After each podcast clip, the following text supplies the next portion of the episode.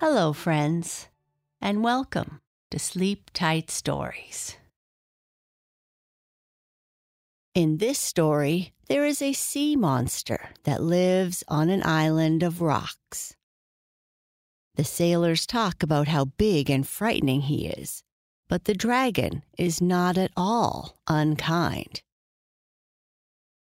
He goes out after a storm to see if anybody needs any help and finds a small boy floating on a plank. How can he help him? The Good Sea Monster. On an island of rocks out in the ocean lived a sea monster. His head was large, and when he opened his mouth, it looked like a cave. It had been said that he was so huge that he could swallow a ship, and that on stormy nights he sat on the rocks and the flashing of his eyes could be seen for miles around. The sailors spoke of him with fear and trembling, but as you can see, the sea monster had really been a friend to them showing them the rock in the storm by flashing his eyes. But because he looked so frightening to their eyes, all who saw him thought he must be a cruel monster.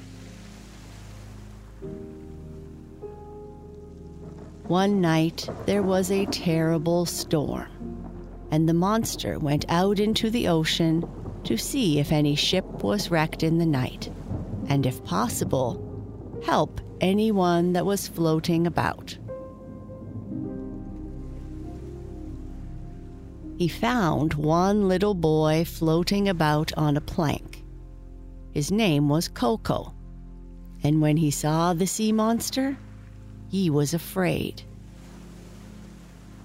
But when Coco saw that the monster did not try to harm him, he climbed on the monster's back and he took him to the rocky island. Then the monster went back into the sea, and Coco wondered if he were to be left alone. But after a while, the monster returned and opened his mouth very wide. Coco ran when he saw the huge mouth, for he thought the monster intended to swallow him. But as the monster did not follow him, Coco went back. The monster opened his mouth again, and Coco asked, Do you want me to go inside? And the monster nodded his head.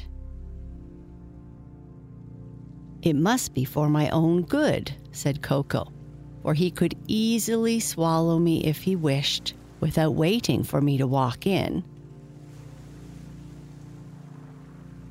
So Coco walked into the big mouth and down a dark passage.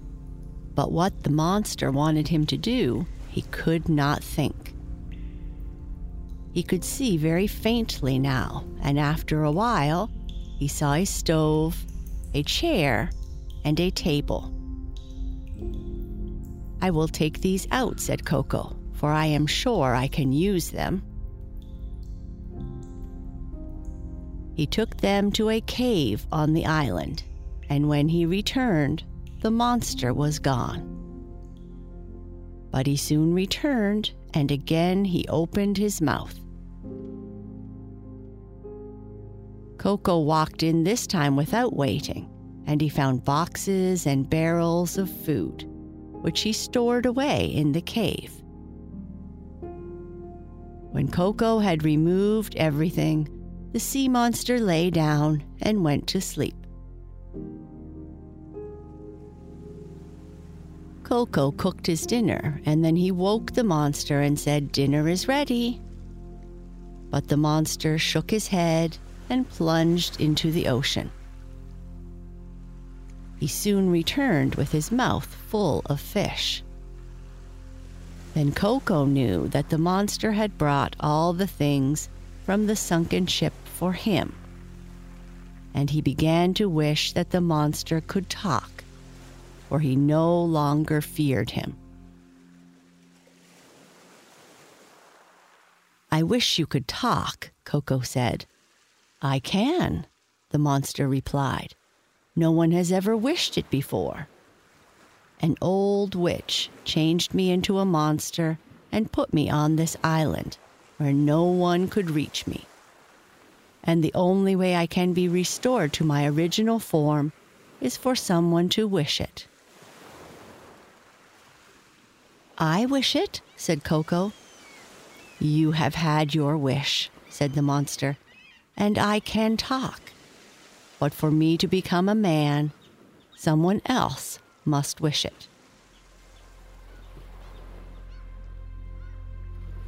The monster and Koko lived for a long time on the island. He took Koko for long rides on his back, and when the waves were too high and Koko was afraid, the monster would open his mouth and Koko would crawl inside and be brought back safe to the island.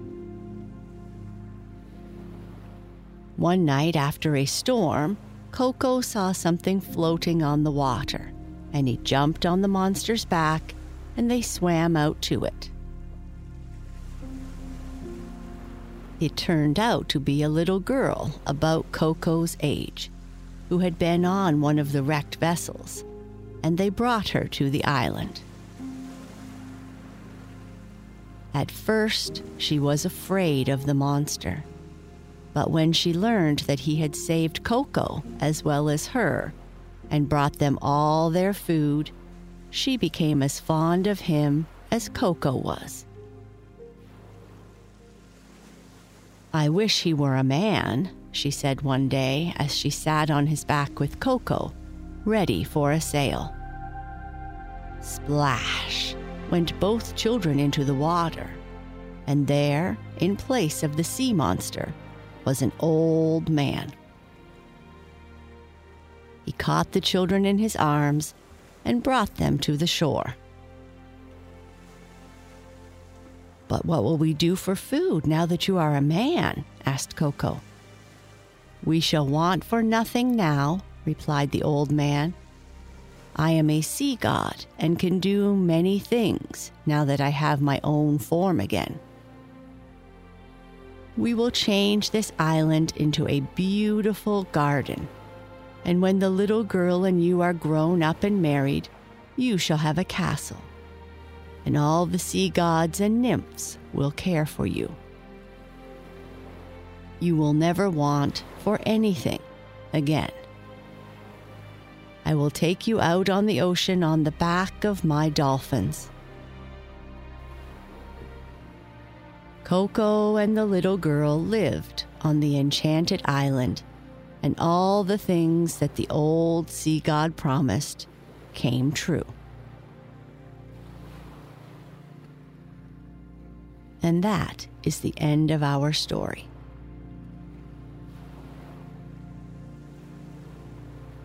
Sleep tight.